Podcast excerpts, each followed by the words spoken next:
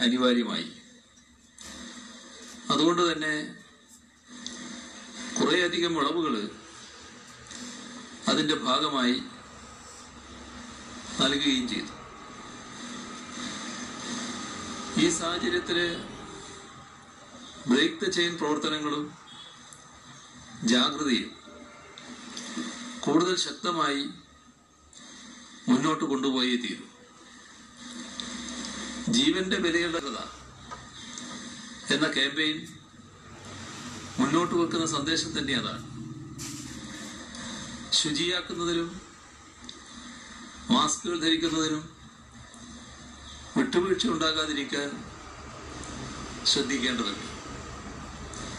ഓരോരുത്തരും അവരവരുടെ ചുറ്റും സുരക്ഷാ വലയം തീർക്കൽ വളരെ പ്രധാനമാണ്. കോവിഡ് നിരുപദ്രവകാരിയായ ഒരു രോഗമാണെന്നും? മരണനിരക്ക് ഒരു ശതമാനമേ ഉള്ളൂ എന്നും അതിനാൽ വന്നു പോയാലും കുഴപ്പമില്ല എന്നുമുള്ള അപകടകരമായ ഒരു പ്രചരണം ഒരു വശത്ത് നടക്കുന്നുണ്ട്. ഇത്തരമൊരു ധാരണ ആളുകളിൽ പ്രബലമായാൽ വലിയ അപകടമാണ് അത് ക്ഷണിച്ചു വരുത്തുക. മൂന്നര കോടിയോളം ജനസംഖ്യയുള്ള കേരളത്തിൽ ഒരു ശതമാനം എന്നാൽ ഏതാണ്ട് മൂന്നര ലക്ഷമാണെന്ന് നാം ഓർക്കേണ്ടതുണ്ട്. അതിന്റെ പകുതിയാണെങ്കിൽ പോലും വരുന്ന സംഖ്യ എത്രയെന്ന് ചിന്തിച്ചു നോക്കുക. അതുപോലൊരു സാഹചര്യം. അനുവദിക്കാൻ സാധിക്കുമോ എന്നാണ് ഈ പ്രചരണം നടത്തുന്നവർ ആലോചിക്കേണ്ടത്. അതിലുപരി മരണനിരക്ക് എത്ര ചെറുതാണെങ്കിൽ പോലും രോഗികളുടെ എണ്ണം വർദ്ധിക്കുമ്പോൾ മരണത്തിന്റെ എണ്ണവും ആനുപാതികമായി വർദ്ധിച്ചേക്കാം എന്നതും നാം കാണുന്നു. ചിലര് ഉന്നയിക്കുന്ന ഒരു പ്രശ്നം സ്യൂഡനെ നമുക്ക് മാതൃകയാക്കിക്കൂടെ എന്നതാണ്. അവിടെ പത്ത് ലക്ഷത്തിൽ അഞ്ഞൂറ്റി എഴുപത്തഞ്ച് പേർ എന്ന നിലക്കാണ് മരണമുണ്ടായിരിക്കുന്നത്. കേരളത്തിന്റെ നൂറിരട്ടി മരണങ്ങളാണ് സ്വീഡനിൽ ഉണ്ടായത് എന്ന് ഓർക്കണം. മരണങ്ങൾ ഒഴിവാക്കാനാണ് നാം ശ്രമിക്കുന്നത്. നാട്ടിലെ ഓരോരുത്തരുടെയും ജീവൻ വിലപ്പെട്ടതാണ്. ലോകത്ത് തന്നെ ഏറ്റവും കുറഞ്ഞ മരണനിരക്കുള്ള പ്രദേശമായി കേരളത്തെ നിലനിർത്തിയേ തീരൂ. എന്ന് നാം എല്ലാവരും ദൃഢനിശ്ചയം ചെയ്യണം.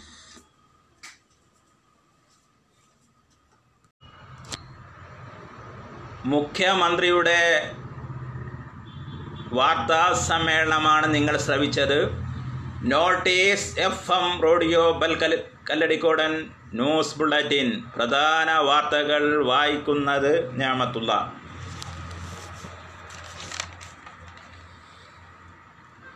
പ്രതിരോധ നിർമ്മാണ സാമഗ്രികളുടെ ഉൽപാദനം കൂട്ടുമെന്ന് പ്രധാനമന്ത്രി നരേന്ദ്രമോദി. കേരളത്തിൽ ഇന്ന് കോവിഡ് ബാധിച്ചവർ രണ്ടായിരത്തി നാനൂറ്റി ആറ് പേർ. ലൈഫ് മിഷൻ ഫ്ലാറ്റിന് നഗരസഭയുടെ നിർമ്മാണ അനുമതിയില്ലെന്ന് വിവരാവകാശ രേഖ സംസ്ഥാനത്ത് ഓണത്തോടനുബന്ധിച്ച് പൊതുഗതാഗത നിയന്ത്രണം ഒഴിവാക്കി. രാജ്യത്ത് കോവിഡ് ബാധിതർ മുപ്പത്തിമൂന്ന് ലക്ഷം കവിഞ്ഞു. എലീനയുടെ അറബി ഭാഷാ സ്നേഹത്തിന് പത്തര മാറ്റ്. മുഖത്ത് ബൈക്ക് മോഷ്ടാവിനെ പോലീസ് അറസ്റ്റ് ചെയ്തു. വിശദ വാർത്ത ഇറ്റലിയിലെ മിലാനയിൽ നിന്നും ലോകം ചുറ്റാൻ പുറപ്പെട്ട എലീന ഫെബ്രുവരി ഇരുപത്തിരണ്ടിനാണ് സൗദിയിലെത്തിയത്. ജോർദാദിൽ നിന്ന് വടക്ക് പടിഞ്ഞാതൻ അതിർത്തിയായ തബൂക്ക് വഴിയാണ് രാജ്യത്തേക്ക് പ്രവേശിച്ചത്. അറബ് നാഗരികത പരിചയപ്പെടുക ജീവിത രീതിയും ആചാരങ്ങളും അടുത്തറിയുക എന്നിവയായിരുന്നു എലീനയുടെ ലക്ഷ്യം. മരുഭൂമിയിലും വിനോദസഞ്ചാര കേന്ദ്രങ്ങളിലും ഗ്രാമങ്ങളും സന്ദർശിച്ചു. ഇതിനിടെ കോവിഡ് വൈറസ് ബാധിച്ചു. പതിനഞ്ചു ദിവസം ജിദ്ദയിൽ വിശ്രമം കഴിഞ്ഞ് വീണ്ടും യാത്ര തുടർന്നു. ടൂറിസ്റ്റ് വിസയിൽ സൗദിയിലെത്തിയ അവർ സ്വദേശി പൗരനായ ബൈക്ക് യാത്രികൻ മുഹമ്മദ് നാജിയുടെ കുടുംബത്തോടൊപ്പമാണ് താമസിക്കുന്നത്. ആറുമാസത്തെ സൗദി ജീവിതത്തിനിടെ അറബി ഭാഷയിൽ അത്യാവശ്യം ആശയവിനിമയം നടത്താനും എലീന പരിശീലിച്ചു. ഏതാനും ദിവസത്തെ സന്ദർശനത്തിന് അസീറയിലെത്തിയ എലീന പ്രകൃതി ഭംഗിയിലും ശീതകാലാവസ്ഥയിലും അനുഭവിച്ചറിഞ്ഞതോടെ അവിടെ തുടരുകയാണ്. അസീർ യുണൈറ്റഡ് മോട്ടോർ സൈക്കിൾ അംഗങ്ങളാണ് എലിനയ്ക്ക് ആവശ്യമായ സൗകര്യം ഒരുക്കിയത്.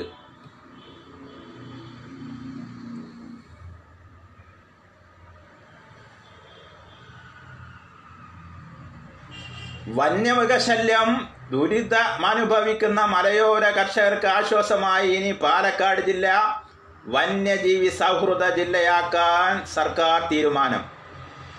വന്യമൃഗശല്യം തടയുന്നതിന് വനം വകുപ്പും ഗ്രാമപഞ്ചായത്തുകളും ചേർന്ന് ജില്ലയിൽ വന്യജീവി സൗഹൃദ പാലക്കാട് എന്ന പേരിൽ നടപ്പിലാക്കുന്ന പദ്ധതിക്ക് സർക്കാർ അംഗീകാരം ലഭിച്ചു.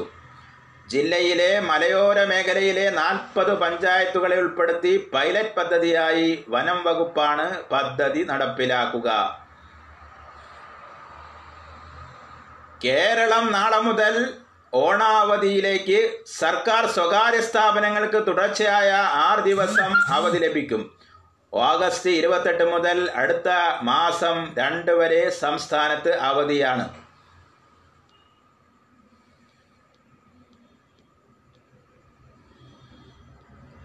രാജ്യത്ത് കോവിഡ് രോഗബാധിതരുടെ എണ്ണം മുപ്പത്തിമൂന്ന് ലക്ഷം ആയി ഉയർന്നു.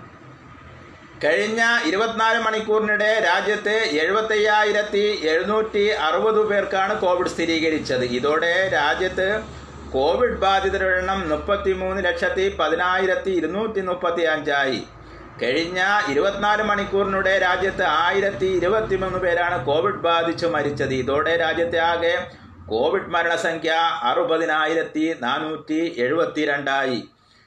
നിലവിൽ ഏഴ് ലക്ഷത്തി ഇരുപത്തി അയ്യായിരത്തി തൊള്ളായിരത്തി തൊണ്ണൂറ്റൊന്ന് പേർ വിവിധ സംസ്ഥാനങ്ങളിലായി ചികിത്സയിലാണ്. ഇരുപത്തി അഞ്ച് ലക്ഷത്തി ഇരുപത്തി മൂന്നായിരത്തി എഴുന്നൂറ്റി എഴുപത്തിരണ്ട് പേർ ഇതുവരെ കോവിഡ് രോഗം മാറിയവരാണ്.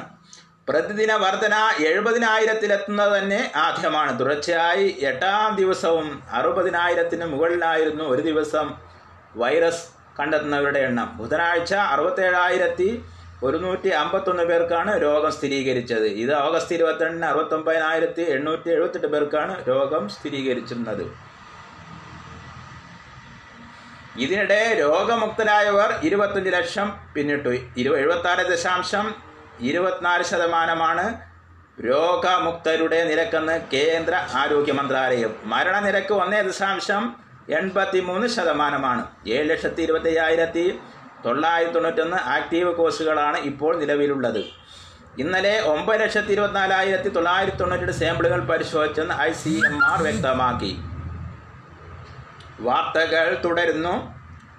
ഓണത്തിന് കൂടുതൽ ഇളവുകൾ പ്രഖ്യാപിച്ചു. സംസ്ഥാനത്ത് പൊതുഗതാഗത നിയന്ത്രണം ഒഴിവാക്കി. ഓണത്തോടനുബന്ധിച്ചാണ് നടപടി. ഇക്കാലയളവിൽ ബസ്സുകൾക്ക് കേരളത്തിൽ എവിടെയും സർവീസ് നടത്താം. സെപ്റ്റംബർ ഒന്ന് വരെയാണ് ഇളവുകൾ നൽകിയിരിക്കുന്നത്. രാവിലെ ആറു മുതൽ രാത്രി പത്ത് വരെ സർവീസിന് അനുമതിയുണ്ട് കോവിഡ് പ്രോട്ടോക്കോൾ പാലിച്ച് സർവീസ് നടത്താനാണ് അനുമതി നൽകിയിരിക്കുന്നത്. കോവിഡ് രോഗഭീതിയെ തുടർന്ന് പൊതുഗതാഗതത്തിന് നേരത്തെ സർക്കാർ നിയന്ത്രണം ഏർപ്പെടുത്തിയിരുന്നു. രണ്ട് ജില്ലകൾ കേന്ദ്രീകരിച്ച് മാത്രമേ നിലവിൽ കെ എസ് ആർ സിക്ക് യാത്രാ അനുമതി ഉണ്ടായിരുന്നുള്ളൂ. നീറ്റ് ജെ ഇ എ പരീക്ഷകൾക്ക് മാറ്റമില്ലെന്ന് വിദ്യാഭ്യാസ മന്ത്രാലയം ഒന്നേ ദശാംശം പതിനഞ്ച് കോടി രൂപയുടെ സ്വർണം പേസ്റ്റ് രൂപത്തിലാക്കി കടത്താൻ ശ്രമിച്ച ദമ്പതികളെ കോയമ്പത്തൂരിൽ അറസ്റ്റ് ചെയ്തു. ഡയറക്ടറേറ്റ് ഓഫ് റവന്യൂ ഇന്റലിജൻസ് അറിയിച്ചതാണ് ഇക്കാര്യം. വന്ദേ ഭാരത് മിഷന്റെ ഭാഗമായുള്ള വിമാനത്തിൽ ദുബായിൽ നിന്നെത്തിയതായിരുന്നു ദമ്പതികൾ. വിമാനത്താവളത്തിൽ വെച്ച് സുരക്ഷാ ഉദ്യോഗസ്ഥരുടെ ചോദ്യങ്ങൾക്ക് വ്യക്തമായ മറുപടി നൽകാതെ തുടർന്നാണ് ഇരുവരെയും പരിശോധിക്കുവാൻ തീരുമാനിച്ചത്. അടിവസ്ത്രത്തിൽ ഒളിപ്പിച്ച നിലയിലായിരുന്നു സ്വർണം.